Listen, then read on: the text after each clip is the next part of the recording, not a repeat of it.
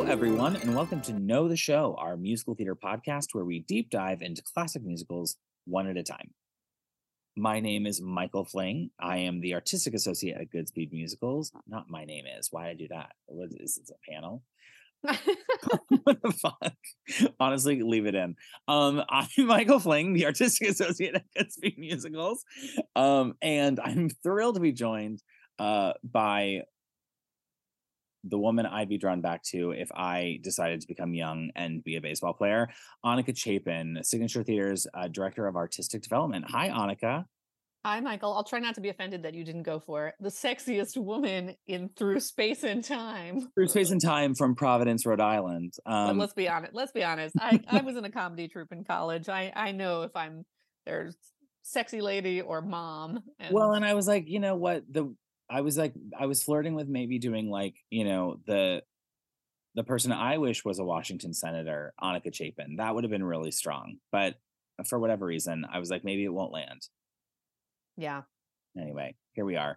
Um, how are you? I'm well, thanks. How are you? I'm fine. I'm excited to dive into this this show that, uh, to be honest, I don't know super. I didn't know super well. So I am probably like quite a bit of our audience in terms of getting to know it. But why don't you remind us of the clue about which musical we'll be getting to know? Well, I believe the clue I gave was that this was the show which caused a Titanic iconic Broadway pairing to happen.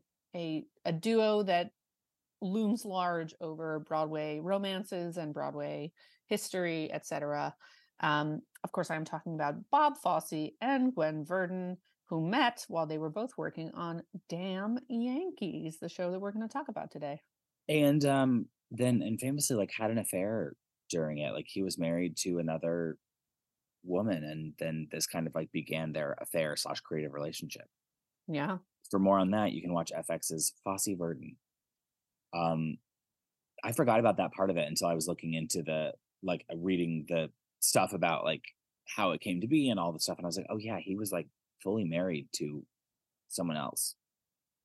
Scandalous being that guy. He's uh, you know cre- a creative genius, as they like to say, which means he can do lots of really bad things. we've, we've forgiven him for many, many a foible. Diving into Damn Yankees with a book by Douglass Wallop and George Abbott music and lyrics by Jerry Ross and Richard Adler, and based on the novel The Year the Yankees Lost the Pennant by Douglass Wallop. So that will bring us to the speed test. Hudson's Florex doesn't matter. Hudson's Florex doesn't matter. Hudson's Florex doesn't matter. Hudson's Florex doesn't matter. Where I do my best to summarize the plot of Damn Yankees in less than 60 in 60 seconds or less, I guess. I think you are going to have a bit of a tough time with this, but not but honestly well, I'm very curious to see how you do on this. Yeah, because I don't. It's like I don't feel. I, yeah, we'll see. We'll see. Because I, I'm gonna. I'm sure I'm gonna fuck up some character names. So, I mean, everyone. I, I also I will say it, since we're talking about the original production yes. of this, the original script. Uh, I know this show very well. I've worked on this show.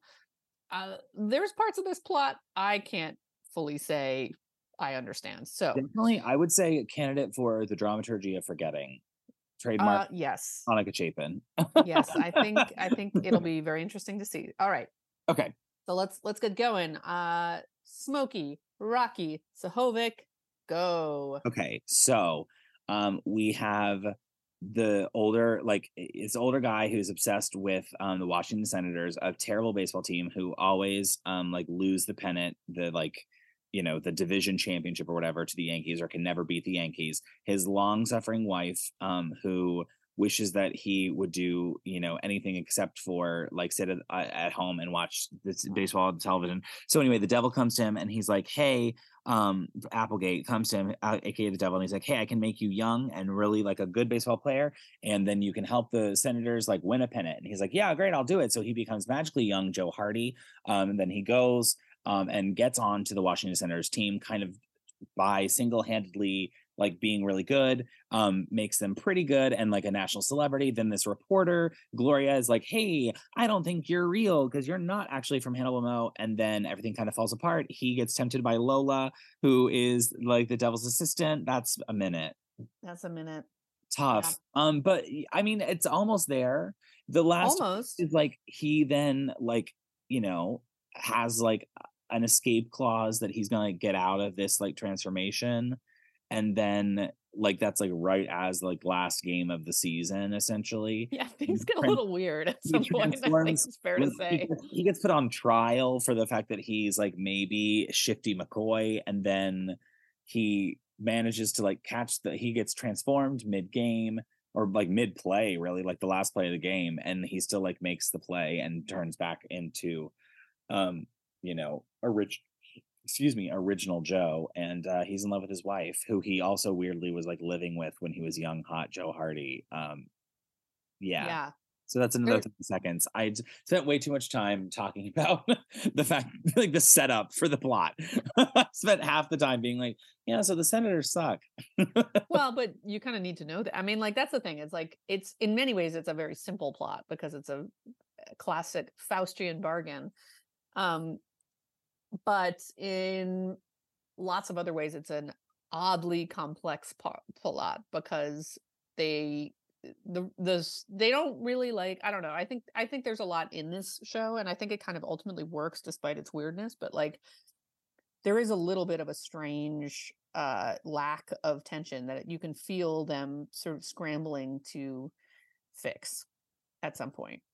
Yeah it's an interesting and uh, as we unpack you know the journey of how it came to be and whatnot i think some of that was revealing itself i think in just how it was developed and mm-hmm. the personalities involved but it is a i don't know it's a peculiar little piece to me um it is not having done it not knowing it i think um is probably part of it but certainly something that you know a lot of people still do and and produce and yeah and i full disclosure, I part of why I love this show so much, um, although I did see the the revival that was I think what 1994. Yes, um, apparently the very controversial revival. I didn't know until I was looking into all of this. Yeah, they made a bunch of changes, but um, I also worked on it at Encores with like a cast that is pretty impeccable. I mean, it's hard not to like think of those people. Sean Hayes was Applegate, Cheyenne Jackson was Young Joe, um, uh, Jane Krakowski was Lola. Like it was just a really like amazing cast. And you know, I got to say, it worked.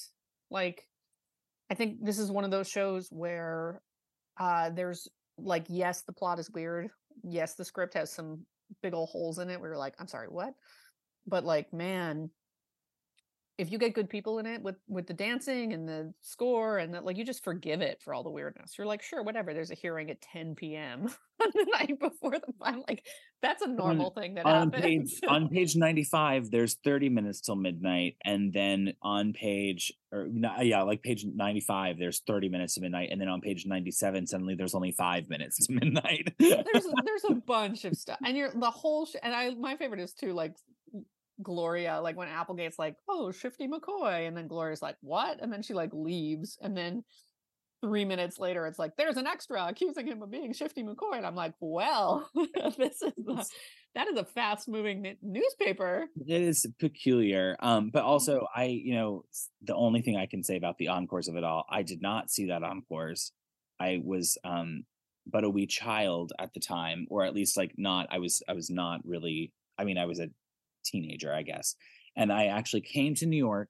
I was in New York the week of that encores and with my uncles and my sister. And I really wanted, to, I was like, the thing I wanted to see was damn Yankees at encores, which should tell you everything about what my digest, like what I was digesting and the nerd that I was in whatever, like 2007, 2008, whatever year that was. Um, and instead, uh, we went and saw um, Megan Mullally in Young Frankenstein, um, a choice I don't necessarily regret. But my uncles were like, "You don't want to go see Damien? Like, no, you don't want to see that. Let's go to Broadway." And I was like, "But Damn Yankees, Sean Hayes, Jane Krakowski, Cheyenne Jackson." um, but I didn't get to see it, so sad. R.I.P. Yeah. It was it was pretty good, and I will say, I think my other teaser was that it was there was one of my favorite bits that I've ever yes. seen on a stage. Yes, which I don't have to say for my favorite things because now that I teased it, I feel like I gotta say it in the in the clue part, which was basically that um, Sean Hayes, who of course played Applegate and is an extraordinarily funny person, and John Rando, who directed it, who directed Urinetown and many other things, is an extraordinarily funny director. Um, and Sean Hayes is a very good pianist. He plays the piano very, very well, as he's now done in um, Goodnight Oscar. Is that the name of that? Yes. Goodnight, oh, Goodnight Oscar. Yeah. Um, so when he did those were the good old days, um, he played the piano at it and and the audience was not expecting that and so it was a very funny thing and he and rob berman the music director worked out a whole thing for it and it was very funny. And you could tell and the audience did not know what to what like you could tell you could see them adjusting to the fact that he was playing the piano and at some point he he started to ad lib like it's really me because like you could feel the audience not knowing if it was a, a bit anyway so the the gag that i loved was that you know he's si- sitting at the piano he's singing this whole song and then he finishes it the big sparkle curtain comes down because every John Rando show needs some sort of sparkle curtain, and I deeply respect that. Um, and then Sean came out from in one from the wings with a violin, and he put it up to his chin, and the audience, you could feel them being like, "What? He just played the piano throughout this whole number." Oh my God, now he's going to play the violin for the encore. And he starts with for the reprise, which is it was and on the through on the absolutely it was absolutely thrilling. I think was the line. He just takes the violin and goes, "It was," and puts the bow up against it, and then tosses the thing without looking into the into the wings. So it was just like it was just a gag. It was just a tease. It was so funny and perfect and just great. So I I really will always appreciate that production for that moment among many others because it was it was really fun. I love that. Um and uh I Sean Hayes is I'm a, if you couldn't tell huge Will and Grace person. Um so between Sean Hayes and Megan Mullally I was living like I but I yeah that's brilliant. I love that. I love Sean Hayes. I am a very stan, good. Sean Hayes stan. He actually yeah. I am. I love him. I love him. All right, so that will bring us to why God why. Why God why today? Where we talk about this show's big idea. What is the thing the authors want to say, and what's the theme that's really propelling the story? So, I, you know, and perhaps stealing how how you what you are going to say. I think the only thing that's really like propelling the story forward is this like an idea of like true love transcends uh, it transcends being a hero it transcends everything else like he and his wife love each other and that really is like the heartbeat of the of the show certainly of of joe's trajectory as a character um and it's it's that very you know i guess sentimental thing that a lot of old musicals explore. It is basically just doing that. I don't necessarily know that there's something that connects all of the characters maybe some kind of sense of recognition and or being seen i guess if you really wanted to write i'll write my master's thesis about how damn yankees about is about being really seen um which you know actually is not a bad take to be honest i think. But annika what do you think is as this show's why? Yeah i think that's i think that's right. I think the show ultimately comes down on the sort of like you should appreciate the people you love and that's certainly joe's arc of uh you know i i thought that baseball was more important than this woman that i never really saw as being the true thing of value in my life um do I think that there's some more interesting stuff that could be explored within that?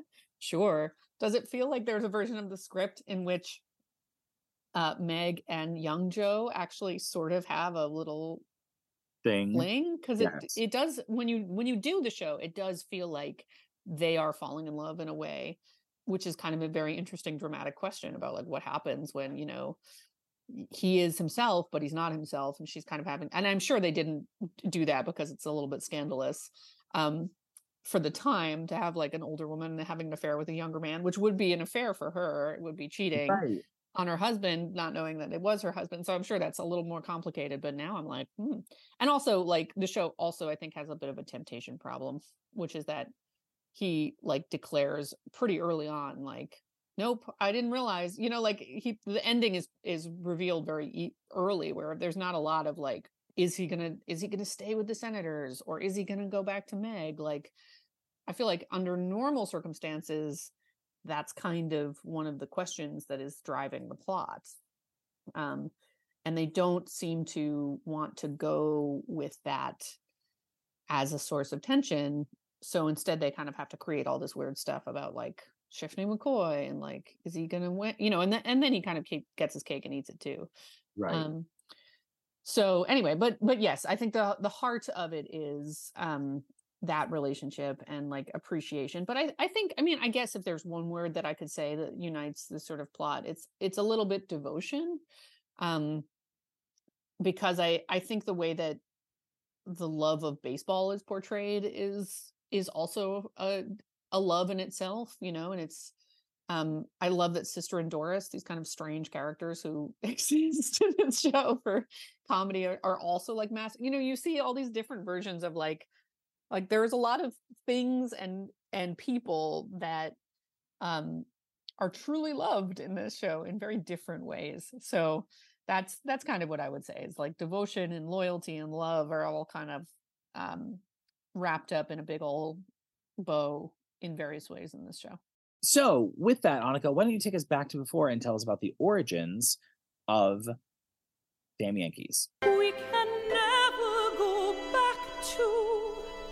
before. All right. Well, I was torn on this one because I really wanted to talk about Faustian bargains because I am a nerd and I love Faustian bargains and they pop up all sorts of places. And that is, of course, the sort of deal with the devil um, that is made. It's a it's a classic story trope. Um, but I decided that I'm not going to talk about Faustian bargains in this particular section. Um, I I'm sure I will find an excuse to do that in some future show. You already have because we talked about it in Little Shop of Horrors. So go, thank you. Go I listen. thought I had. I was like, go listen to that. Go listen to that episode if you want to hear about Faustian bargains. go listen to that. I was thinking, I was like, I bet I. I feel like I did. I was going to text you. Like, did I? Okay. Anyway, we love it. We love an October episode where we talk about Faustian bargains. I mean, I don't want to say I'm a broken record, but like, man. Also, I'd just like to note that my son's name is Marlowe. There you um, go. And there so, it is. And for those who don't get that reference, Christopher Marlowe did write Faust. So um, there you go. Uh, okay, great. So I'm not going to talk about Faustian bargains again. so funny. We're getting to that point. We're getting to that point. We've done a lot of we shows. Are. We it's, are. good. Yeah. So this is the second Faustian bargain show we're doing. Um, instead, I'm going to talk about uh, a person who is one of the writers on this show, uh, the director of this show, a massive, massive figure in the theater, and that is George Abbott. Um, which it's funny because George Abbott, when you read about him, his influence on Broadway is, I mean, eh, Titanic. It's like literally, I I read somewhere that he was like, he he's one of the most important and admired men in the history of Broadway some have said that he was the history of broadway like you you see things like that that are so effusive and huge and it's kind of interesting because i don't feel like his is one of the names that has really survived um as much as other people as being like this this massive massive massive massive guy. Um anyway so let's talk about george abbott. Um so as i said he was a theater director. He was also a producer. He was a playwright. He was a screenwriter. He was a script doctor who was called in to fix other scripts. He was a film director. He was a film producer. Um, it. He was also an actor. That doesn't even include that he was an actor at one point. I mean, he did everything. Like actually writing this up and doing this research was more a, a task of erasing things and like not eh, trying to pick and choose amongst the many, many things he did because his career spanned more than nine decades. Um, he died when he was 107 years old and he was working until he died. like, and he famously was constantly working. So part of the reason that he's so big in theater is because he literally worked on hundreds of shows. He had a hand in 131 Broadway shows, and he had 40 films to his credit as a screenwriter, director, and producer, including All Quiet on the Western Front, which he won Oscars for, The Fall Guy, uh, film adaptations of his Broadway hits. Like he did everything. He He's was amazingly prolific. Amazingly prolific, yeah.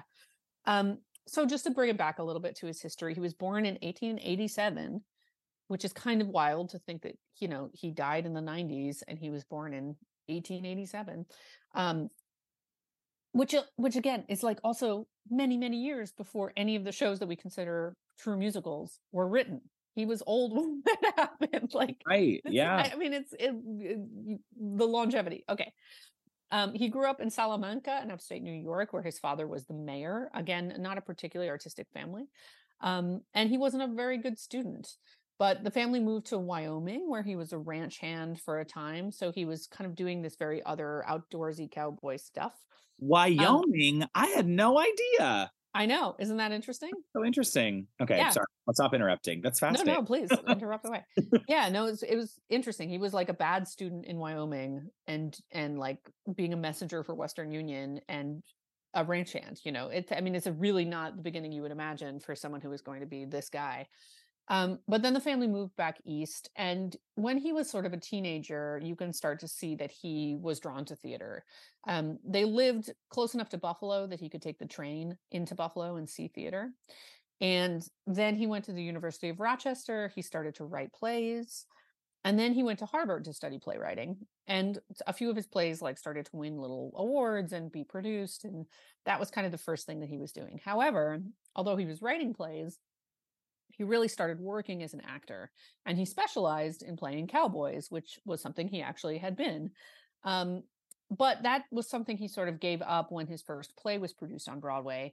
And he really started just writing, writing, writing, writing, writing. He collaborated with a lot of other writers. He also wrote alone. He started, I mean, at, even at this point, he moved tirelessly from one project to another. Um, and he would just like crank them out. Like that was he just it didn't matter if they were hits, it didn't matter if they weren't. He just would have one thing lined up as soon as he finished the the thing before. Um and that is again something that really defined him for his entire life. So he was writing scripts and screenplays. Um, they were doing well, they were being produced, they were relatively successful on both fronts.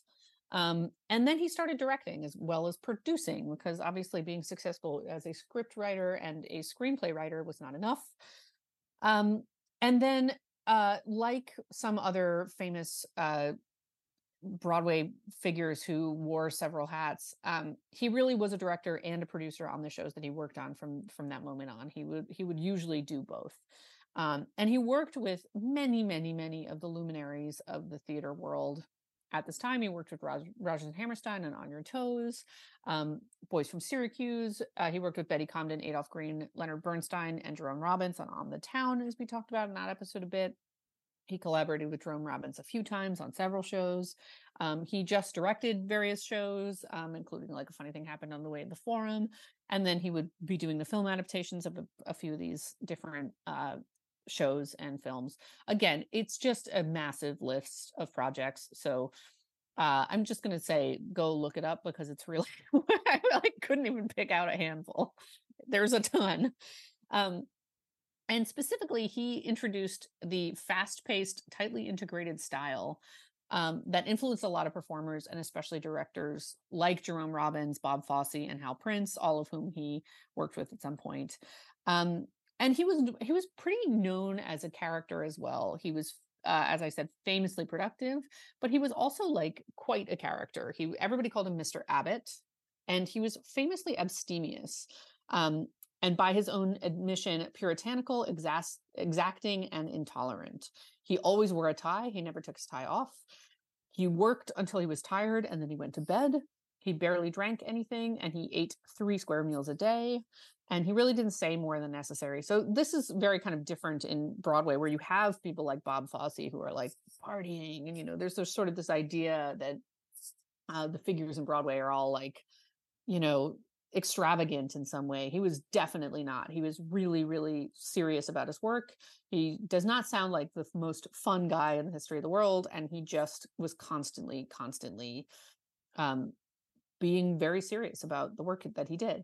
And he expected a similar work ethic and a lack of fuss from the actors he worked with and the people around him. Um, there's one story about an actor asking him, What's my motivation?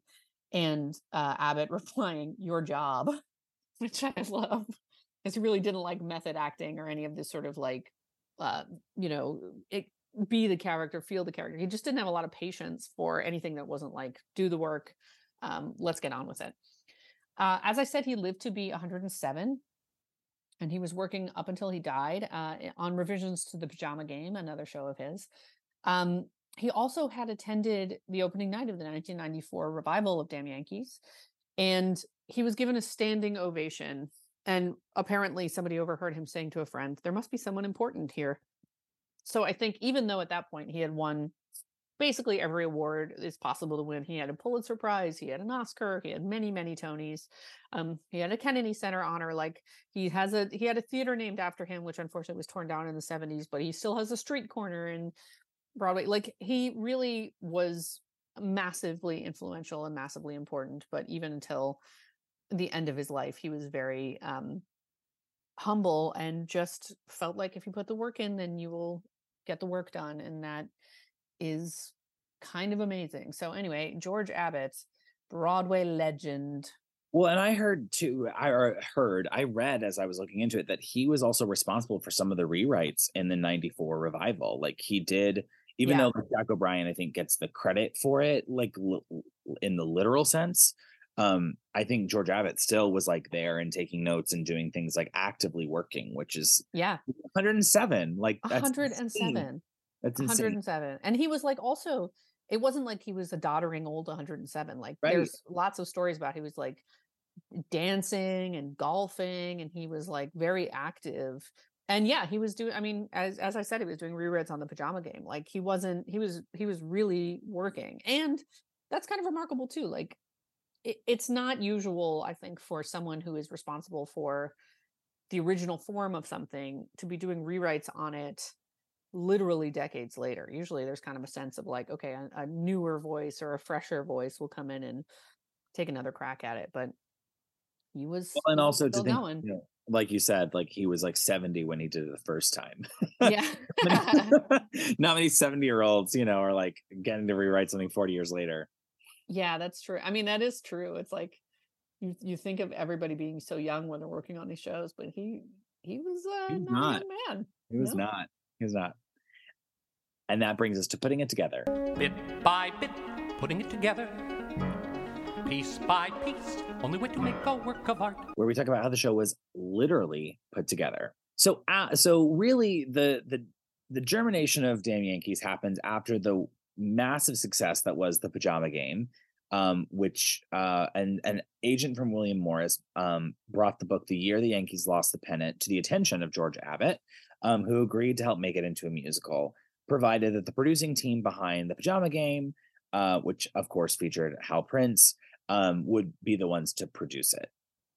And so um, they assembled basically the the team, and uh, the as we said, the clue, like the the major thing was like, okay, well, Lola's going to be like a dancing role. We should get um, they had talked about like Mitzi Gaynor. They talked about something different people, but it was like, oh no, no, we really should get this like, you know, at that point, like uh had just kind of popped off dancing comedian um Gwen Verdon for the role of Lola. Um, because she had just like really like stolen scenes in Can Can. I think at that point she was like just starting to really come into her own as a Broadway star. Um, and then the choreographer Bob Fosse, who uh, had also choreographed the Pajama Game, was like, "Well, I want to audition her first. Uh, and that is then the first meeting. They like work on um, whatever Lola wants. I believe was the number they actually like started working on together, and they realized that just creatively they were very much um, in line with each other. And she wanted to be good for him, and he was pushed by her, and it was a very like good, um, I guess, symbiotic kind of creative partnership in a lot of ways. Um, Ooh, a seduction number and a real life seduction. You know, it's working on many levels, which is why you know FX decided to uh to do something with it. So, um, shout out to Fosse Verdon if you haven't watched it. it. It's a it is a really I I actually hadn't watched it when I was originally on. I watched it when I had COVID, um, a couple years ago, and I was like, this is great. I absolutely it is fantastic. It is very very good. Not Shout really like Tommy Kail. I was gonna say not I'm not sticking my neck out there by saying that, but it is very, very good. So yeah. um they get into rehearsal. I mean, again, the the fact that they basically wrote the show like in a year, um, and not even really, like it just kind of came together. The original company had 83 people in it, apparently. and uh, they were 83 people. 83 in it? people. That's what I read. 83 people. And so um they got the show up and running in like two weeks in terms of like rehearsal. They were hurt like two weeks and they were in running shape. Um, and that was mainly because George Abbott was a big believer in leaving a lot up to audience reaction. So the development process for him was like, okay, get it up very quickly, kind of slapdash and figure it out, and then put it in front of people and start to really tinker with it. So they go out, they do their out of town tryout in New Haven. Um, Fosse had created this big end of Act One ballet that was like a, a- essentially a game of musical chairs that involved the Yankees mascot, which was a gorilla. I don't really know why the Yankees mascot was a gorilla or if that is actually what it was at the time. It seems a little weird to me, but uh, you know, the gorilla motif of Fosse's life, I guess. Um, you know, not between that and uh, if you could see it through my eyes, interesting. So uh, involving a gorilla, very weird. And um, Hal Prince wanted to cut it, um, and saying it didn't work with the pacing of the show. Fosse really passionately disagreed, um, and actually like didn't get along with Hal Prince. Like thought Hal Prince didn't like him. Like didn't was like very distrustful of all producer types um Hal Prince insists that that was not the case and he could never convince Fosse that he didn't hate him. Um but so Prince let it like you know it was like okay we'll leave it like don't you don't have to change anything and like we'll let it play in front of an audience and then and we'll let the audience decide. Um and the audiences did not like it. So then there's a a story that like they go back to the hotel and um Prince and um the other producers, um, Brisson and Griffith, I don't remember their first names, but Brisson and Griffith, and um, Hal and George Abbott are like in what in I think Abbott's hotel room, like talking about the things they need to change, and Hal Prince's like, cool, so we're gonna like cut the cut the ballet number, da da da da. And Fosse hears that through the wall because he's on the other like in the room with the adj- adjoining wall and like has like a conniption fit being like i heard what you said and you're speaking poorly about me behind my back and blah blah blah, blah. and hal prince was like no no no that was not the was not we were just talking about the show and notes like and trying to gather it together and think about what we wanted um but Fosse like lays into him in his hotel room for like ever um which at the point at one point his like sick wife who was with him was like um stop it's enough and like i guess he kind of cooled down so he then agreed to cut the number and it was replaced with who's got the pain which they put together uh, in about two hours. Um, an iconic an iconic dance that really came together in about two hours. An iconic dance that is iconic and also makes absolutely no sense in Absolutely the sense. yeah that whole that whole end of act one is really a fever dream but we can talk about that later. Yeah i was gonna say like eh, and so then so they go to boston um and the show's constantly changing um including the addition of the song a little brains a little talent for lola um and just like continually making her part even bigger because gwen was just electric with audiences which when you think about george abbott wanting to develop it in front of an audience like it completely makes sense that like this was the way it was fated to be. Um but uh prince said in his one of his memoirs or his memoir Sense of Occasion um that like during the preview process and and whatnot of um Damn Yankees like uh, they lost they jettisoned about a third of the score. Uh which is interesting. So it comes into New York it gets nice reviews um but Prince and Griffith thought that the show still needed work like it was a somewhat tepid review like tepid re- it was warm nice but not like oh you got to go see it's the biggest hit in town kind of reviews um and so the that morning like after they opened um they were like on the phone and trying to figure out they're like i think the show still needs work but how are we going to tell george and blah blah blah blah and so they called him at like 8 a.m and abbott agreed they like met for breakfast at a diner and talked about the things they wanted to do and then between the three of them because they couldn't it was like early enough they couldn't get it in touch with like stage management they like between the three of them called the entire company i guess of 83 people and called a rehearsal for that afternoon um, where um, they cut a number from the show, moved one number from Act Two to Act- One. I don't know what numbers it was. I didn't really get into the weeds of trying to figure out what they actually changed, but they cut a number. They moved one number from Act Two to Act One and changed the ending so that Lola wasn't turned into like an old hag because audiences didn't seem to be responding to that. And ultimately, they reduced the runtime of the show by about 20 minutes um, through all the all the various changes they made. Um, and the other major shift after opening, which is also just just so people know, and I think we've talked about this, it is very rare for a show to go back into rehearsal and change once it has opened, particularly like the day after it has opened opened. That is very not traditional. So I I think it's interesting that this show did have that kind of radical change that then made the show that much better. Um, and the other big thing that changed was um, the marketing of the show really shifted. So the original like artwork for the show was um, Gwen Verdon in like a baseball jersey um, and I guess just tights or like a very like you know slimming kind of like revealing of her leg and acting posing a little like coyly um, in her little baseball jersey um, against like a ballpark green background. Um, and so they decided to completely turn it on its head, flip the green to red, and then put her in her triumphant pose um, from whatever Lola wants in her corset um, against that bright red backdrop. And they really like did a so it's it, it's a very like 180 shift in the marketing um, that really transforms the run of the show. And like after that happened, like they had lines around the block and all the things. Um, so and then went on to win Best Musical and and a lot of accolades in when it first ran. Um, and I think to this day, um, it's the uh, you know Adler and Ross, the the writers, um, are the only like writers to win back to back years like best musical at the Tonys. Um, I think might be wrong on that, but I think they are. And then sadly, um, Ross died um, at 29 of complications of pneumonia, not too long after um, Damn Yankees um, opened. So we don't really know what would have happened with the two of them as um, partners or where that what else they would have created and made. Um, so definitely a gone too soon um, situation. Uh, but yeah, that's uh, that's how it all kind of came to be.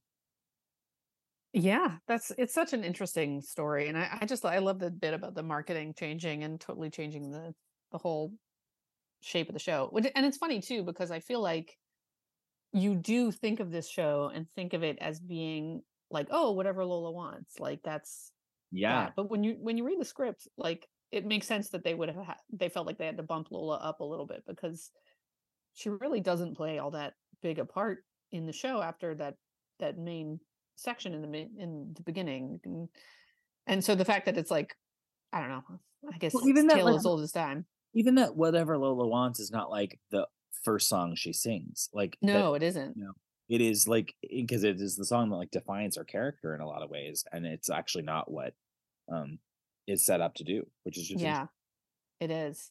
And speaks, I think, to the show stopping kind of nature of like Gwen Verdon as a performer.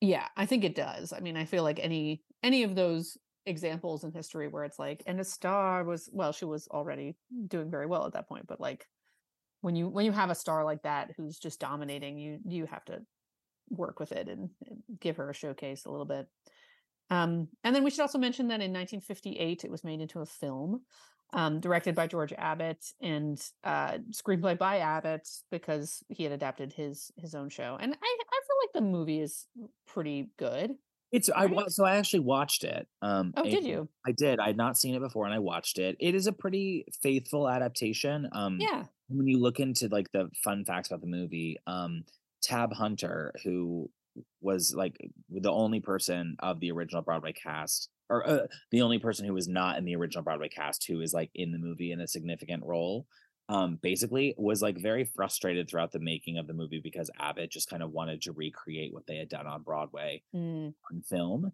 Um, and so it was not a fun process for him. and um, and there are lots of you know like uh, Gwen Verdon was nervous about being on camera and wanted Fosse there and Fosse to protect her and all these things. And so there was a lot. There was tension surrounding it, but generally, I think a relatively faithful. I make some changes, um, like two two things. and make some changes, but generally, I think the story about like George Abbott wanting to keep it uh, like a record of what it was um, on on stage, I think is largely true. Um, yeah and then Um, the 94 revival, as we talked about, that um, was had a there again starry revival with Victor Garber as Applegate and Bebe Neuwirth as Lola, um, and uh, really jared and, emick and yeah, Jarrod Emick as um, young Joe Hardy, who won a Tony right for for that so um and uh and i guess makes a lot of change i mean it does make a lot of Yeah. I did not see it. I did not see it. I don't, and they don't let you do it. Um, but a lot of songs like change who, or not a lot of songs, but at least like some of the songs become whatever. Um, this the Two Lost Souls. Two Lost Souls. Yeah, I was like, I'm losing the name of the song, but instead of becoming is instead of it being Joe and Lola, becomes Applegate and Lola. Um, and lots of lots of tweaks to the to the material. Yeah. And then I feel like this is also one that is um always on the list, like Guys and Dolls, where it's like, oh, they're gonna remake it and it's gonna be, you know, Jim Carrey and it's gonna be Jake Gyllenhaal and Yeah, right. these people. So which you know. it- could stand. I mean, as you will get to in Problem Like Maria, it would probably be interesting to do something with it, like to really kind of actually make a definitive version. There's also the other, the weird other version, and no, I shouldn't say weird, but there was there was a version that was done a few times um in like the mid 2010s. Um, Joe DiPietro um did a new book that uh, instead of it being the Washington Senators, um, it was the Boston Red Sox. Um, yes. and um, Goodspeed produced it. Um, the, another company produced it prior to us, so it is. I don't think it's like necessarily Goodspeed born, but we did that version. Um, yeah. and I don't. I- famously losing team. yeah, famously uh, to the Yankees too, like the like really like actual bloodthirsty like rivalry between the Yankees and the Red Sox. Um and so and I think played to pretty much success, but um you you're not really allowed to do it, I think. Um in terms of licensing, you're not allowed to do it. Um so yeah, it's an interesting show and it's like continued trajectory and and changes and things. Yeah, it is.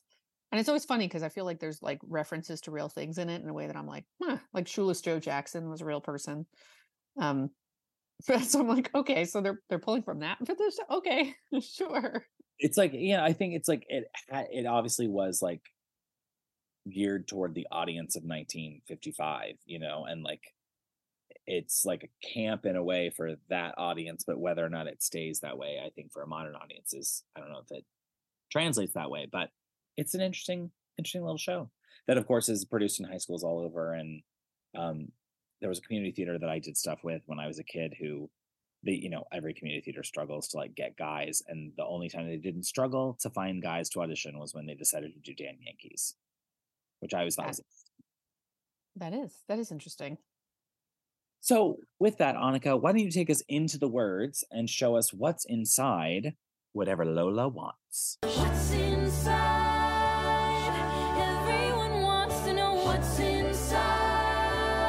Let's talk about what is arguably the most famous number from this show, Whatever Lola Wants. It's been covered by many, many people. It's it's a great, great number. It's sexy, it's seductive, it's powerful, it's super, super fun. Um, it was obviously big, Gwen Verdon's big number, one of one of a few, and it's a great song. So it's it's what I wanted to talk about because also I think it's like kind of a fascinating song in that it I think reveals a little bit more about Lola than maybe it even intends to. Um, so context, uh, should you need it, basically Applegate has become worried that Joe is spending too much time with his wife, and he calls in Lola, this quasi-immortal seductress who has bragged in her first number about all the men in history that she's effectively seduces seduced. She's not worried about seducing Joe. Um, and she's going to come in and basically take his attention away from Meg and allow Applegate to have another tool to get Joe to to stick with the deal. Um, Applegate will get his soul. So, literally, the most seductive woman in the world, in existence at this moment in time, is Lola. And they've had a scene in the locker room where Lola is being presented as uh, Senorita Lolita Banana, which is completely ridiculous and uh, problematic. We'll talk about that. Um, and she's kind of done a, a rapid fire variety of flirtation techniques um, with Joe, but she's come on pretty strong. Although she's also played a kind of like, oh, she's just a, a fan, she's just a girl, you know, um, kind of coquettish. And then this is the song that she sings. We will talk about that too, the contradiction in, in this sort of scene and song. Um, and first of all, one thing that I found really, really fascinating when I was doing some research into this song, apparently the phrase whatever Lola wants, Lola gets was not coined by this song. Now, this is a I this is a little fuzzy. I wanted a little bit more support for this statement, but there was some references online to the fact that this phrase referred to a woman named Lola Montez, who is, I have to say, extremely fascinating. Please look up Lola Montez. Oh my God. Um, she was a famously seductive performer and courtesan in the 1800s.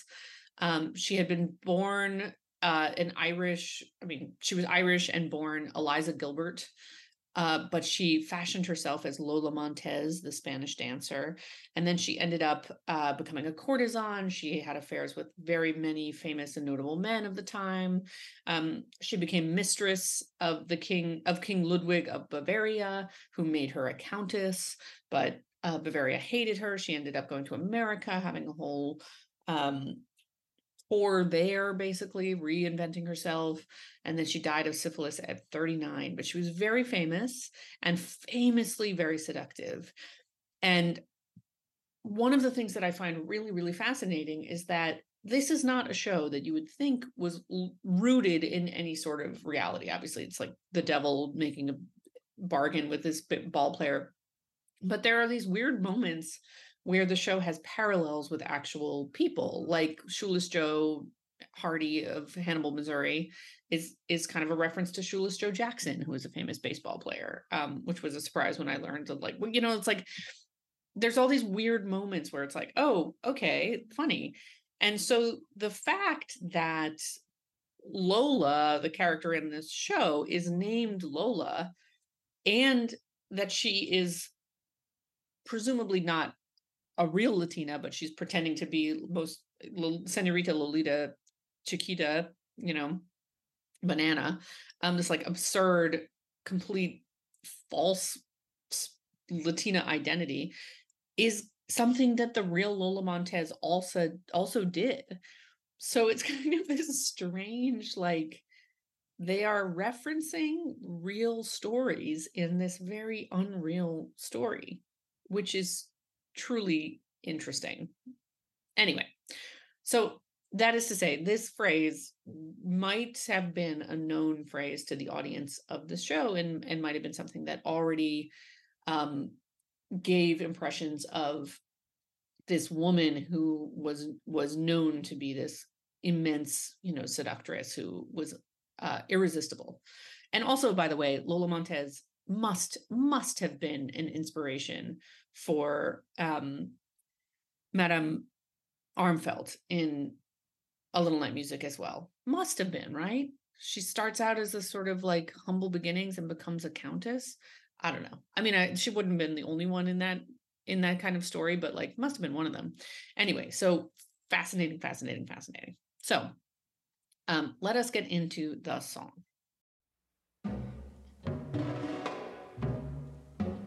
Whatever Lola wants, Lola gets. And little man, little Lola wants you. Okay, so right at the top, we get the slow, low bolero music with drums to begin. Um, it's appropriate for the vaguely Latina character. She's pretending to be this kind of Spanish flair, but also perfect for a sinister seductress. This is sexy kind of dancing, this dance music, uh, tango, all of these different styles. You have to lean into this kind of music. It's uh pressing bodies up against each other like it, it makes sense that this is the the musical language that lola would use for this seduction even aside from the fact that she's has this identity um but it's also a little bit dark we can hear right away that lola is not working on the side of heaven shall we say um and we get this introduction of this phrase which as i said is um an interesting one given its history but it's also interesting because of the scene right before it, uh, in which Lola is much more coquettish.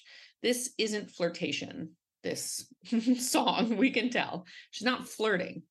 She sounds like a, an animal predator who has Joe in her sights as her prey. That is kind of the tone of this entire song. Is this kind of like the hunt.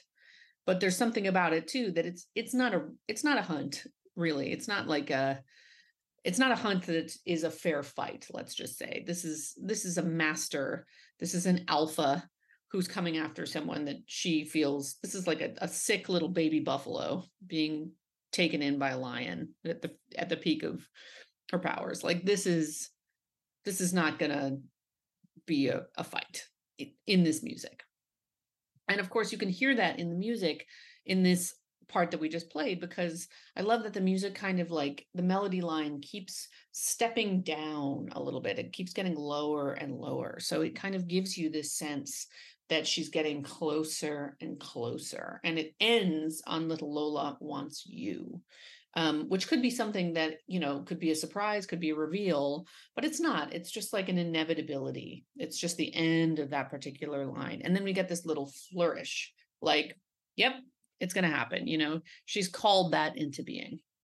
Make up your mind to have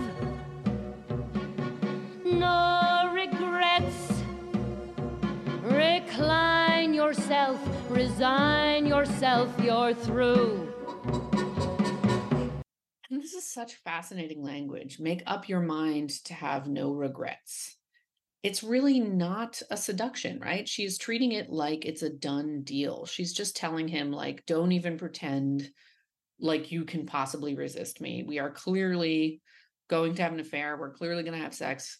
And so all you need to do is just have this in your brain that you're you're not going to regret it, right? Like get all that stuff out of your brain because it's happening. And so it's an interesting portrait of Lola. We know she's confident about her ability to seduce anyone, but the song indicates a little bit why she fails. She's a little bit overconfident. She's almost skipping past the actual seduction to tell Joe how to think about the tryst that they're going to have. You know, it's it's a little bit presumptuous, I'd say, especially given what we will learn about Joe and what kind of person Joe is. It's this is not going to be as effective on him as it is on for other men. Um, but I also kind of love that this is her tactic. She is an immensely powerful, immortal being. In some ways, it would be disappointing if her song were more like the scene before it and she was playing at being a cute girl with a crush on Joe. Um, it would feel kind of beneath her somehow. So it's kind of interesting to me that the scene before it has her trying these different things and and granted like she's she's coming on hard in that scene it's not like she's not trying to seduce him through a few different tactics right after another. So it's it's not she's to- not totally playing like oh the innocent little girlie and luring him with this kind of other thing. Um, but it's not what you would expect the scene to be before this particular song and this is not the song that you would expect to follow that scene necessarily because it's a little bit different persona, right? Um, she's playing lots of flirtatious cards in that scene. She's pretending to be silly, pretending to be naughty, giggling. And then the song is like pure power and domination. And usually, when you have a mismatch in scene and song like that, it kind of feels disjointed. But I think the combination here shows us something interesting about Lola. She's been doing this too long. It's kind of become too easy for her. You know, the ridiculousness of her flipping through all those various tactics in the scene and then singing this song it's kind of like yeah yeah yeah whatever you know here's here's all the different stuff i'm going to do and then she gets into the song which is the kind of the real her to be like look this is happening. You know like I, I know who i am i know what i can do like don't even don't even bother. Like she is very seductive. She is very sexy that is who she is but this is just a statement of a of a victory that hasn't happened yet because she's so confident that she's going to have this victory. So in some ways that sort of disjointedness of like she's a flirt she's a she's a girl she's a fan club oh she's so naughty like what would the coach say? You know and now this kind of like nope you know she is she is a predator with him in her sights song is giving us a sense of that that she she isn't quite approaching this in the way that would be uh, the actual way to get Joe, um, because she's just eh, doesn't have to anymore for the most part. I always get what I aim for, and your heart and soul is what I came for. whatever Lola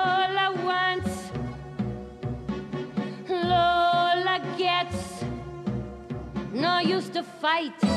Don't you know you can't win? You're no exception to the rule. I'm irresistible, you fool. Give in. Give in. Give in. All right. So then she has a little moment when uh in this kind of bridge of the song where she almost forgets the seductive part I, when she says, "I always get what I came for," and then what I, I always get what I aim for, and your heart and soul is what I came for. Uh, that music kind of relaxes a little bit. It's like she's forgotten the seductive part, and it becomes more of a celebration of her own power. And of course, we get uh, heart and soul, this mention of like she's come for his heart and soul, which is really Applegate's language and a reminder of what she's doing here. Um, and I think it's it fits that it's the kind of biggest moment for her. It's a big note to sing. These are the true stakes. But then after this moment of kind of relaxing back into the like, I always, I always get it, you know, this is what I came for, and this is what's gonna happen. Um, we go back into the more seduction, seductive sound but the language is all about winning and defeat you know don't you know you can't win? Um uh, i'm irresistible you're fool like you're no exception to the rule. It's kind of, it's like almost a little bit offensive you know because she's kind of saying like yeah everybody gives in to me. Like you're a fool if you think you can't. Um and it's it's not at all sort of like i mean it, she's kind of just dominating him a little bit. Um which is not not seductive. I'm I'm not going to say it's not, but it's kind of an interesting like an interesting tactic. And I love that the line is uh, don't you know you can't win because it does feel like it is a reminder of what the the central premise of this show is. You know, which is the idea that the Washington senators cannot win. They are losers. And then Joe is the one who allows them to be able to win by making this bargain. So when um Lola is saying like, "Don't you know you can't win?"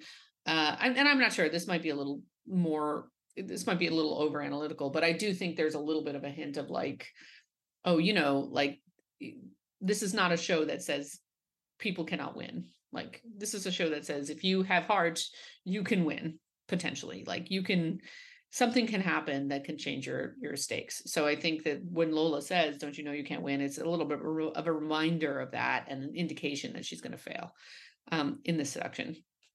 And then, of course, we get at the end the sort of probably most like sexy, sexy moment in this song, the repeated give in with this kind of rhythmic heartbeat uh, it really musically illustrates that moment so beautifully because she's she's like a snake moving in for the kill with this soft repeated phrase like she's like hypnotizing him kind of.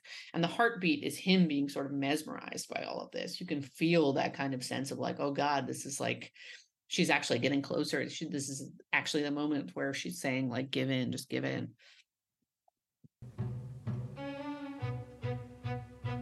Hello joe. It's me He hit so far. Hold on, that's you. Boop boopy doop.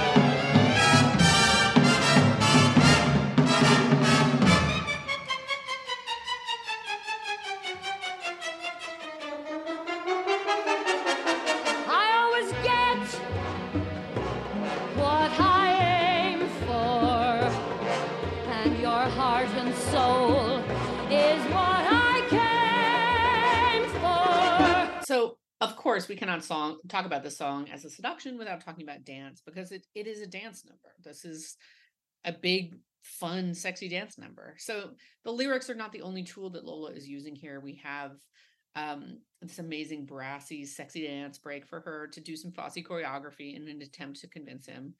And the music kind of matches the choreography in that it's sometimes very conventionally seductive, but also sometimes very quirky and odd. If you look at this for Fosse choreography, um, there's a lot of moments in there that that are not what you would expect uh, like a woman being sexy and seducing a man to to use. I mean, she does this weird thing where like she kind of puts her elbows together and like shimmies forward. You know, she's squishing out of her shoe, her dress, her pants at that point on the on the ground with her like feet up in the air. Like it's kind of a weird like, you know, she's rolling her ankle. It's these interesting odd moments that are very sexy and appealing because obviously Gwen Verdon is very sexy and appealing, but they're also kind of quirky and mm-hmm. bizarre.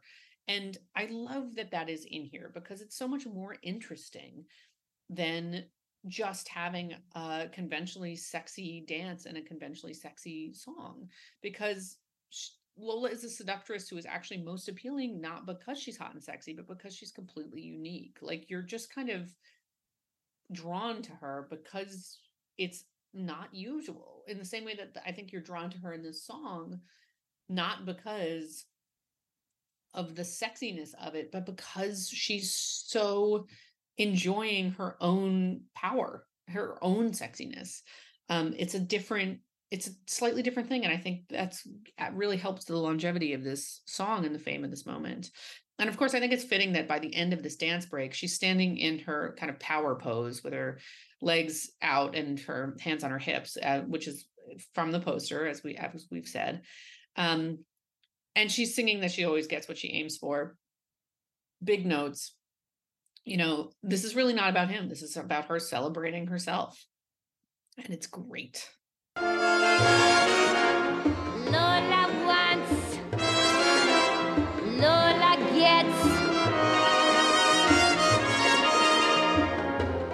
You'll never win.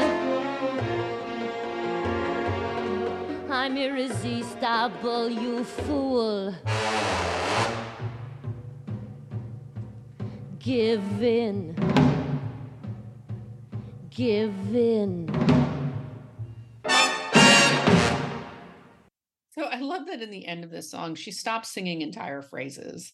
Like now she's so sure she's got him in the bag she doesn't even need the argument anymore right? It's like she sung the song she did the dance like come on she's just like just here's throwing in some some moments to remind him that like she's irresistible you know? Um and then it ends on give in but it's not as intimate this time it's not quite that same repeated like snake you know cobra hypnotism it's about it's about bigger and she's got it's a lot bigger and she's got these like brass instruments more drums like the orchestra is now like assisting. Like the doors of hell have opened right? Like they are on her side her demons have come to help him to just go where she wants him to go because it's it's such a done deal. Um and of course it's not a done deal but uh what a great song to to have joe have to respond to it's really a fun number, and I see why it's so famous. And that will bring us to one of our favorite segments How do you solve a problem like Maria? How do you solve a problem like Maria? Where we talk about some of the issues with Damn Yankees, both internally and externally.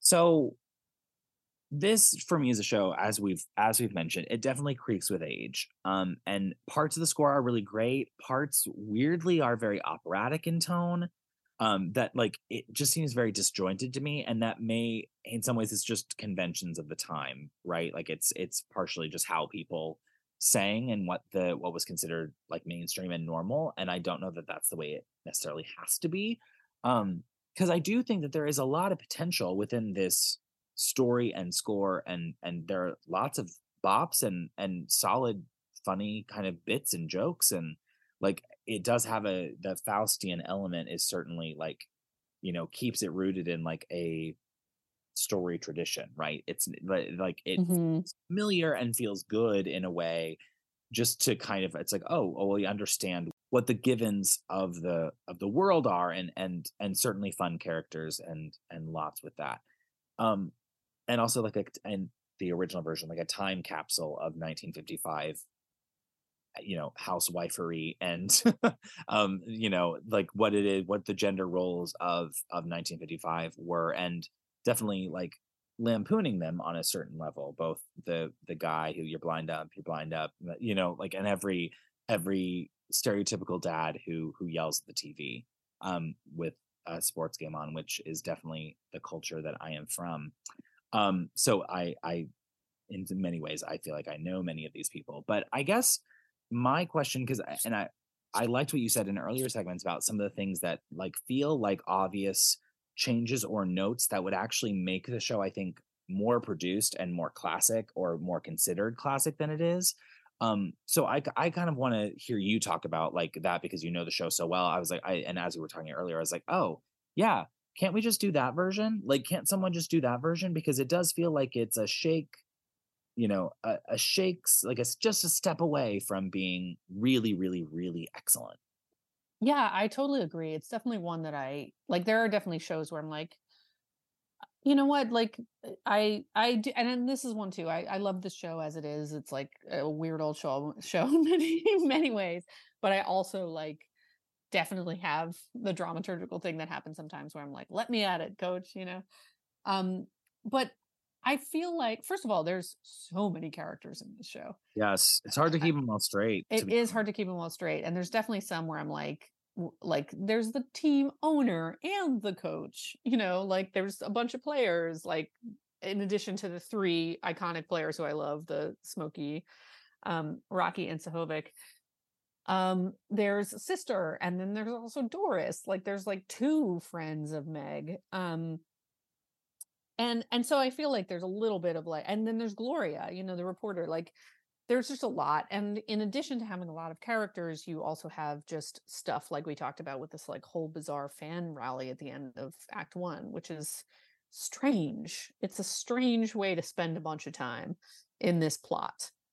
Because when you're talking about the basic premise of this plot you know again faustian bargain deal with the devil um the the the rules of those always need to be very well defined and the rule of this one is not particularly well defined because the loophole that joe asks for and gets is kind of a basic like there's no tricks about it. It's just like he can just decide to back out on the deal except for it's the night before the game that he would need to win. So okay so we got some stuff going on there but he can win before that game. So so it's not like he's going to necessarily be needed to win if you know like like there's there's kind of room on on the sides of these things very easily. So it's not like he has to figure out how to get out of this bargain. Um and as I said like he that that is an another thing that I think is kind of a strange about this plot is that he he is seduced by literally the sexiest woman in the history of space and time basically like lola is the sexiest person who has seduced everybody you know that they're like she is irresistible and then he resists her immediately you yeah. know like he doesn't even say anything in that number like he basically like she finishes the number and he's like no i'm sorry i'm married fucking leaves I'm married you know? you were married to me. Like you'd want me home too. It's yeah. like okay. yeah, they don't even like they do and I and I know from having worked on the show that that is sometimes difficult for those actors to play because because you have like you know, it feels like you need a moment where he's just like, "Oh my god, like I want to do this so badly." Like but but he's always like they don't seem to be willing to make young Joe uh tempted or stray from from this kind of virtuous path but old Joe who is himself was very happy to kind of like not consider Meg and not you know like he he was very thoughtless as an older man and not necessarily in a sexual way um and then immediately becomes like the most thoughtful human being in the planet even though he's in the body of a young hot man and like now has literally the sexiest woman in the whole wide world trying to seduce him. So um so there's basically like that is all to say what i think is kind of interesting about this is they have some story tropes that could just play themselves out according to the lines of the usual you know how does he figure how does he get out of this bargain he's made with the devil um he's t- he he's torn between this like incredible sexy sexy woman and a life as a young hot man who's famous and everybody loves him and this kind of blah life as an old man who cannot physically do what he wants to do in a marriage that is not exciting to him anymore you know like there's tension in that except for they don't decide to kind of activate that tension. And so as a result the tension is all in plot stuff rather than in character stuff because the characters kind of like stick to one thing from the get-go you know?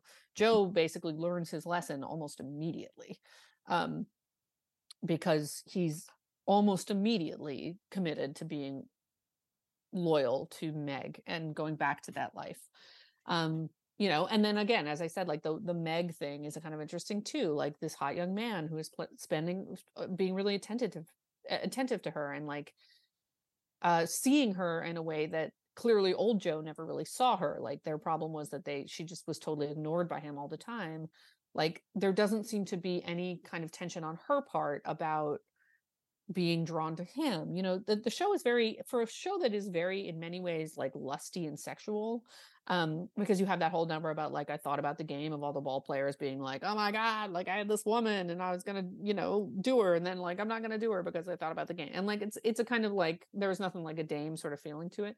Uh-huh.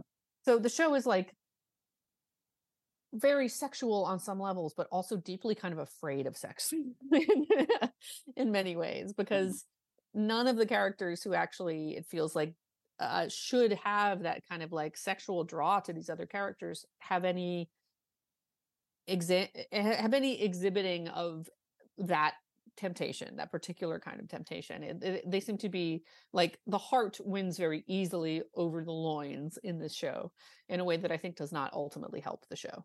Um and then you know it's just it kind of is so weird with the like shifty mccoy part of it which is also i love that there is like a person named shifty mccoy in this world you know in this whole like weird like everybody immediately believing that he was joe and like applegate sort of has something to do with that but also not really beyond saying like he was shifty mccoy. Like it feels like you could do another you could you could make that stronger too where it's like does applegate just basically like create this shared vi- imi- like history that like what basically what are applegate's powers? Because that that itself is also very unclear too. He can like make joe throw a long ball. He can do stuff with like immediately with his hands but then it seems like he's also reliant on other people doing stuff for him and you know hinting to gloria that she should go investigate this which she of course does in 30 seconds. Um it seems to be enough when you'd think that like if he really wanted to mess with things he would make it so that that that history existed that joe does look like exactly like this picture of shifty mccoy like he can do that he's the devil like what can he not do? Um and i also love the detail when lola is like i put pills in his drink and i'm like you can drug the devil? Like the devil sleeps Well, like all of these things where you're a little bit like wait what what world are we what are the what are the rules yeah. here What are the rules? Like, and and and even like the concept of Applegate, like the original, like, and the original performance is very like sinister devil. It's not like oh mischievous little like hee hee hee hee. hee. Like I, it's and so it's just, there are so many peculiar things about it. Yeah, there really are. I mean, at the same time, it's like it's so funny that you know the show kind of tells you like don't take this all that seriously. This isn't really like brain surgery here.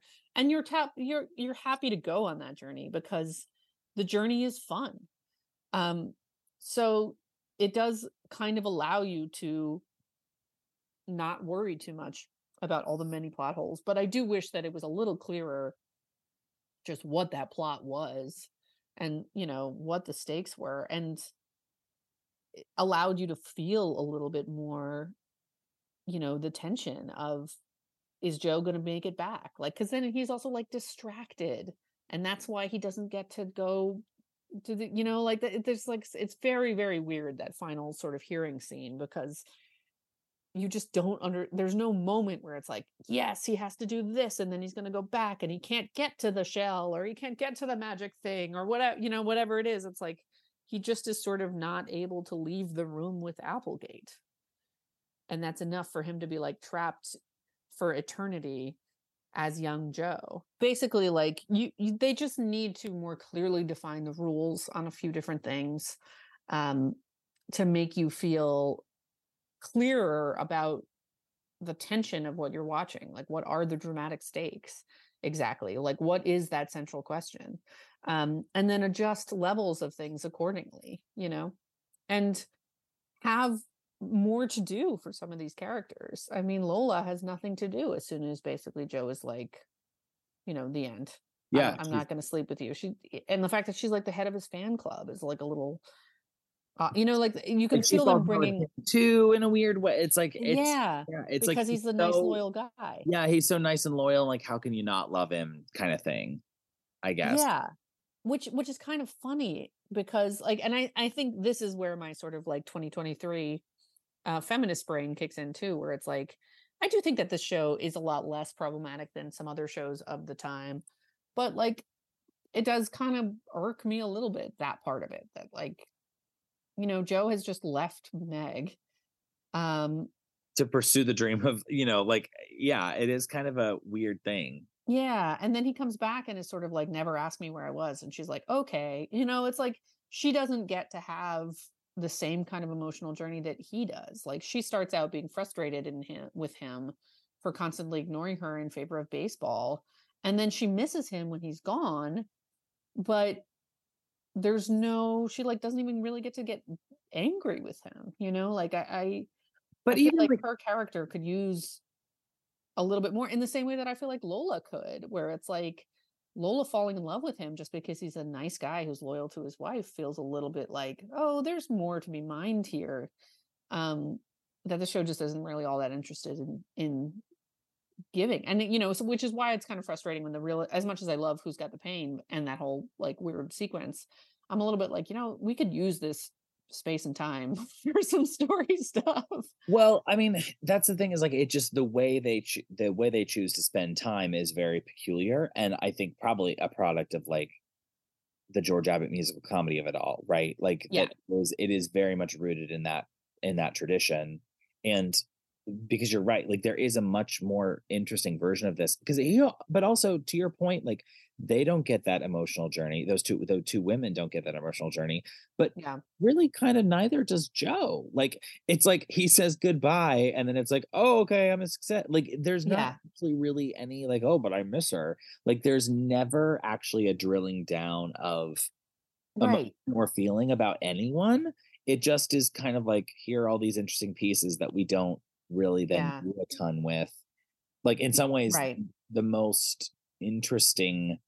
I wish there were more of an like Adler and Ross like catalog to like go back to and say like, okay, what is there a revised version of this show that actually does these things, explores it just that little bit more? It's not that it needs to become like deep and complex and all these things, but just like enough rooted in the characters and in the situation that there is more tension, there is more like thing, and then like we don't know what he's gonna do about the pennant and the game and like you know whatever like it it does become and maybe he does like I don't know that he sleeps with Lola, but maybe there is that moment between Meg and young Joe that's like, oh, I like the some eh, like things that are not necessarily like unexplored in musical theater. Like it's it's not these things aren't somewhat conventional or haven't been looked at, made fun of, joked, like whatever, like situations. It's like, oh, it's just like one step more. Like you just needed to go like one step more and then Yeah. do some other things.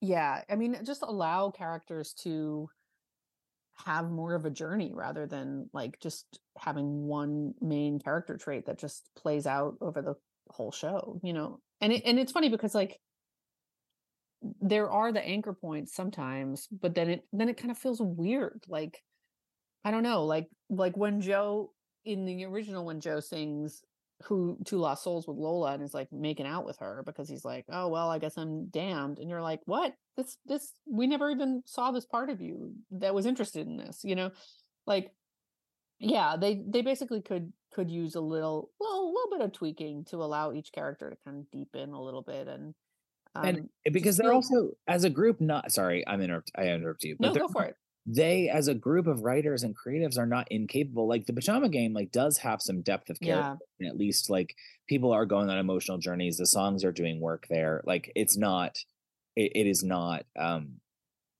yeah i think pajama game gets like looked over as a lovely like little gem of the canon in some ways um but there is some depth and some like just a little bit of something that like makes it interesting to continue to watch the it all play out kind of thing even though it is a musical com- like there's just enough Yeah. like, i wish that this just had that and it what is sad to me is like it seems like the rights holders and or like the estates or whatever are really not interested in that and i don't know if that's because the joe di pietro version is so different that like they're now like scarred. I mean i didn't realize that that like red sox version they don't do they don't do who's got the pain who's the got the pain is gone oh that's interesting which I was like, oh God, this is like in some ways I'm like, did you go the like the other did you swing too far the other direction? Now I like kind of want to read that version because I'm like, wait, what the Yeah. hell?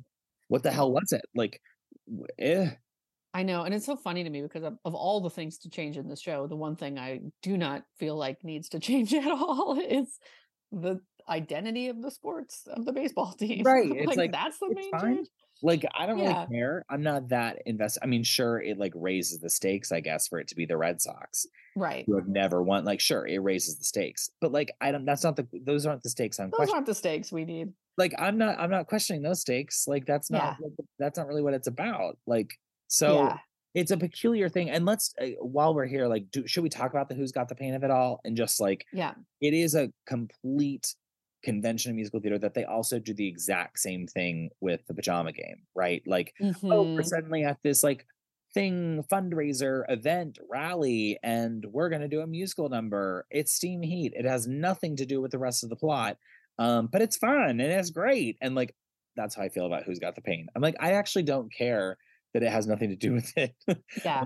Dramaturgy be damned i love this song and like i love this like bit like it's so catchy and dumb and stupid but like i love it I mean, yeah, it it allow like again, the show kind of allows you to to turn off that part of your brain that questions it. And I think also like when when we talk about George Abbott's style of like kind of rapid fire, like that helps in this. It it clips along so fast, the show. Like it's like on page four, basically, that Joe has made this deal and is turned into young Joe. Um and I think that really does help that it's like we're not you're not sitting anywhere long enough to kind of be like, wait, I don't really understand what is happening here. Because it's like, as soon as you're like, wait, what? The hearing's not going to be a 10. You're like zipping along to the next thing, you know? yeah And um that that kind of helps you not not notice really some of the plot holes and some of the things that you're like, wait, I don't get what that is. And totally accept something like who's got the pain, where you're kind of like, what? Oh, we're doing this number now. Fun. right it's such an interesting and then it also has like you know it also has a little bit like the oliver school of quick wrap ups where like Yeah. peculiar wrap ups where it's like oh just talk to me about how much you love me and then i'll ignore the devil and like and he'll just it's like and then he'll melt away and the show is over it's like it it it's just an odd like i mean it's the conventions of the time but it's yeah it's such an interesting like Yeah. I almost want to call the show like a relic, and I and I don't Mhm. think it needs to be, but like it is like a such a product of its time. it is definitely a product of its time but it, but it also like i mean the weird thing about all this is as much as i have all these issues with it it it does kind of work you know and i i think also like the fact that it is a story trope like that like you know selling your soul to the devil like the immortal seductress who i keep thinking of her as immortal but then like she has a line about how she's like 175 years old and you're Mhm. like oh okay that's not it's not all that you know like i guess she just is like one the next in line um although it's funny when you were saying about like her originally turning back into like a an old hag witch i'm like oh is there a world in which like this is the witch from into the woods. Like, it's a shared universe. Yeah, or like God, some can you imagine the bad like prologue of like her meeting the devil in 1780 whatever and being like make me pretty and then like then we got to like those damn yankees got it out again. Like like i you know the bad school of like mm, yeah. the van Hove damn yankees Oh my god. The or the Daniel Fish damn Yankees, I guess maybe. But the it's just it's so it's an interesting one. Like I I've not done it. I think it'd be fun to do, but I would want to like tinker with it. And it seems like that they're not open to that, which is Yeah. choice, you know. Yeah. I mean, yeah, I think I think it depends. Like, I think you, I think it asks a lot of like a director and performers because I think you have to find ways to get that nuance in there, just not necessarily in the text. Um. And of course we have also not talked about the Chiquita Lolita banana of it all, which Oh yeah. is a tough a tough look in the year of our Lord 2023, or really at any time. We're just now actually openly talking about it. But Yes. is- yeah, it's like it's a little tough. It's tough. a little tough although it's also like so it's like presented as so silly like i don't think i think it's actually kind of worse when when um you try to like you try to address it and or like well when Ma- the show thinks that they are trying to portray a realistic experience right. and i feel like all of i, I could make the argument that like within this show like applegate this is like it's kind of a like seat of his pants sort of like ah, i don't know uh well let's chiquita banana you know he just like throws in some and then it's like miss west indies which is like a completely different like thing than you know it's like it's sort of like there are all these like weird kind of like ah, ah you're i don't know you're i guess you're like uh this now you know? So it's kind of like it it is the only the barest most stereotypical like identity for her but it's, it's still not a good look. I would hope that they would kind of let you futz with that a little bit because it isn't it isn't great. And she could be anything i mean that's the other thing it's like Yeah. uh, her identity could be any number of different things and that will bring us to our favorite things These are a few of my favorite things. where we talk about some of our favorite things about damn yankees so who is your favorite character in damn yankees annika I mean, I, Applegate. It has to be Applegate for me. I love him. He's so funny, like, and so charming. And I just always feel like I have to love it. Although, uh, ac- like a honorable mention goes to those three ball players because I just love them. And like, I mean, I'm biased to, to the encores where they, those three guys were so perfect together and also great. Um, I just I wish there were a little bit more of them. I wish they kind of had more of a presence throughout the show. But uh yeah, no, Applegate takes it for me. I just so always interesting. want him to be on stage.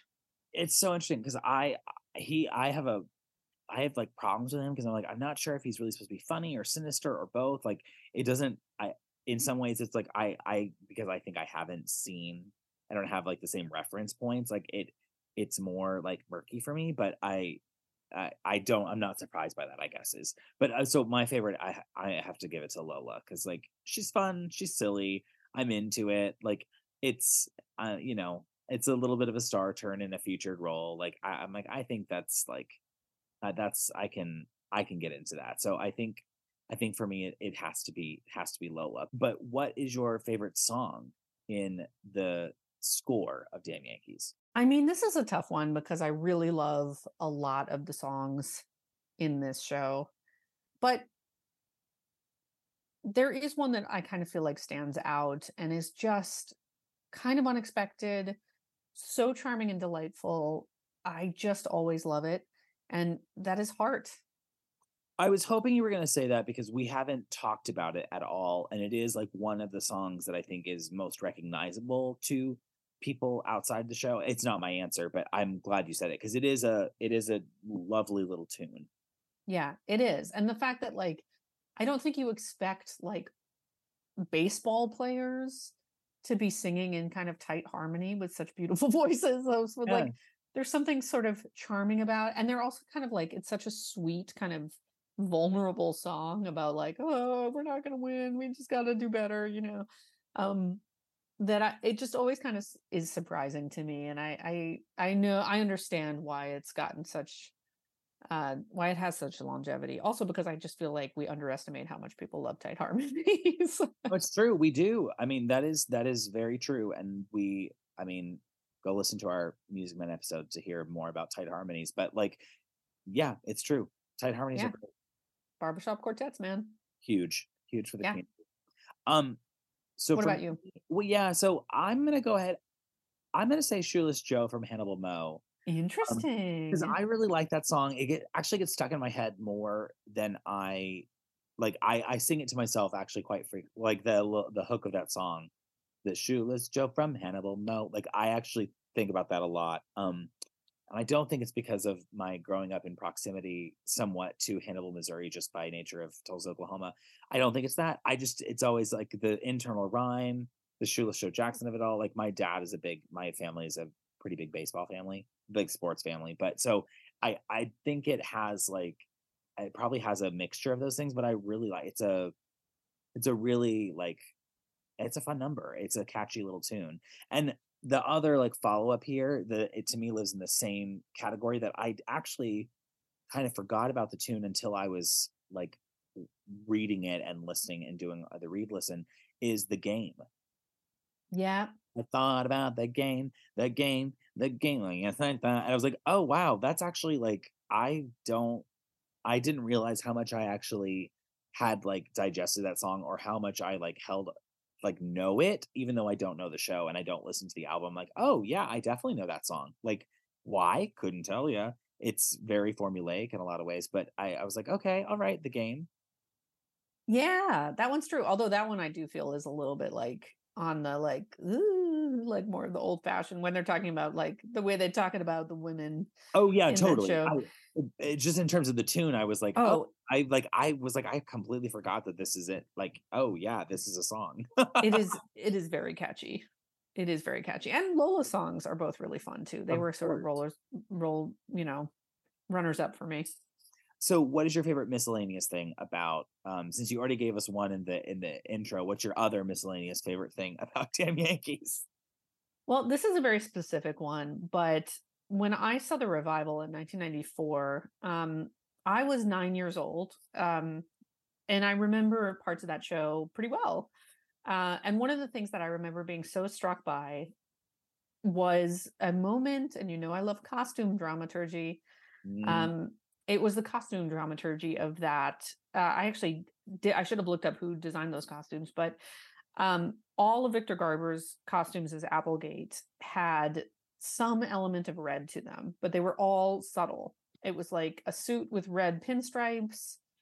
Um, at one point, like a red pocket square and red socks. Like there was just something about it that he had uh, a little bit of red, and then when he finally did his uh, those those are the good old days number when he kind of embraces his full devil form, he put on a red suit. It was a finally a fully red suit, and I just thought that was so cool because it was such a fun way to kind of hint at who he really is, um, and totally in keeping with the kind of style of the show. I think so. That is what I will give it to that that costume drama the costume dramaturgy moment in the revival of that show. What about you? So I this is where like we've already talked about this a little bit, and in some ways it could have been my favorite song, but I'm giving my miscellaneous favorite thing to Who's Got the Pain and the ography of Who's Got the Pain. I desperately so uh I'm close with uh Lainie Sakakura, who is in the Fosse kind of like family of helped reconstruct things for Fosse and whatnot. And I always joke with her, I'm like, Will you just teach me who's got the pain? Like I want to be able to dance who's got the pain not a dancer. I'm not a like, but I'm like, I I sing that song all the time to myself. I think it is so. It the song itself is catchy, but I love the the Fosseography of it all, and it's like weird, peculiar Yeah. thing, and it's it's that it's like starting to develop. It's the steam heat thing, but it's like he's starting to develop his like specific style, and yet he's still like very much in musical comedy like Yeah. form. And so I just I think the combination of all those things I like I love who's got the pain. So that I think is just generally as a complete thing, it is my favorite miscellaneous thing. Yeah, I love that. Yeah, it's the choreography in this num- in this show is really really fascinating. Like the one that always gets me is whatever Lola wants because when that number starts and it's that just that slow sexy vamp, if you look at what she's doing, like you think about like a sexy woman seducing someone, and like the moves that you might do. And the first move that she has is to like like twist her ankle. Like she like turns her ankle in a way in a in a kind of weird like roll. And it's I'm like, what an interesting, unusual start to like a seduction. It's just not at all the body part you would expect, not at all the movement you would expect. Um, yeah, so interesting. I yeah, I just I their whole- his whole like style and evolution and everything I'm I'm very into. And that will bring us to our penultimate segment, Corner of the Sky. Gotta find my corner of the sky. Where we talk about this show's place in the musical theater canon. So I, you know, for me, it is the it is a defining musical comedy. It is, like I said, a product of its era and like a a very unique like little sports musical that that works and has broad access like accessibility to people. I think people it's one of those that like guys aren't afraid of and it's not just because of the community theater story but i think there is i think it is a lovely a lovely little gem that though weird and i and obviously we wish that there were things that we could do and change and make it better um but i think it is like a it is a lovely like encapsulation of george abbott and george abbott's career as well and like what he gave to theater slash slash musical theater and then of course who's to say like you know what would have happened if adler if ross had not died and like adler and ross got to continue to do to do shows what they might have given us. Um so but what what about you annika? Like what do you think is this show's place? Yeah, I mean, I'm glad you brought up the the sports of it all because I do feel like this is the show that probably most successfully um embraces sports in a way and like kind of draws a, a really beautiful parallel between um the love of a game you know like I, I feel like it doesn't it doesn't treat sports as a sort of like weird separate thing from the universe of musical theater which usually you don't see a ton of like uh sport showing up in shows in any meaningful way and i think this one really kind of does embrace that in in some ways. Um and yeah i mean i think i think it's i think it's everything you said. I i don't think that this show is like particularly influential or game changing in terms of its content or form um i think it gives us a uh some really good songs. I think it gives us you know obviously fosse and gwen verdon right yeah. um and george abbott. Like i think it's a good example of a lot of stuff and just kind of a fun um golden age musical uh that gets uh real weird at some point yeah the, like is but i think it's instructive about like what the the mainstream of the genre was at that time like we spend so much time talking about like the best the, yeah. you know, the best and the brightest and the perfect and the ones that are like you know i don't want to say universal but timeless or at least like remain like really well constructed well written like doesn't feel old in the same way or like doesn't have like the things that kind of transcend the genre in a weird way and yeah i think this is like a wonderful example of like what most of the things that would have been playing broadway in 1955 were like. Yeah. Yeah i think so too. I think so too. So that wraps up our deep dive into damn yankees. But before we go annika has to give us a clue about what comes next. What comes next? so annika what is our clue for the next show we'll be getting to know? All right so here is the clue for the next show the set of this show featured live trees actual trees on the set which continue to grow over the run of the show a little bit and sprout some leaves. Which is like wild to me and because of certain things about this show i'm like how did how was that maintained? Yeah. Full disclosure like we talk about the show we you know like i i i'm not authentically reacting actually right now i'm still like just my mind is blown by this fact Yeah. Well, I will say I don't think it was their intention that the that the trees would continue to grow necessarily. It was from what I've read there was a feeling that because the show dealt with some very raw emotions and real things that they wanted the the trees to feel as real as possible. So they they were cut down. They weren't like living in you know dirt or anything, but it, they sprouted some leaves, which is kind of a beautiful metaphor for something that the show is about. Absolutely. Also funny when you think about the other shows that were on Broadway that season and uh, some of the rivalries that exist. I just there's another additional clue, I guess. But anyway, Yep. we'll see you next time. Bye, everyone. Bye, everyone.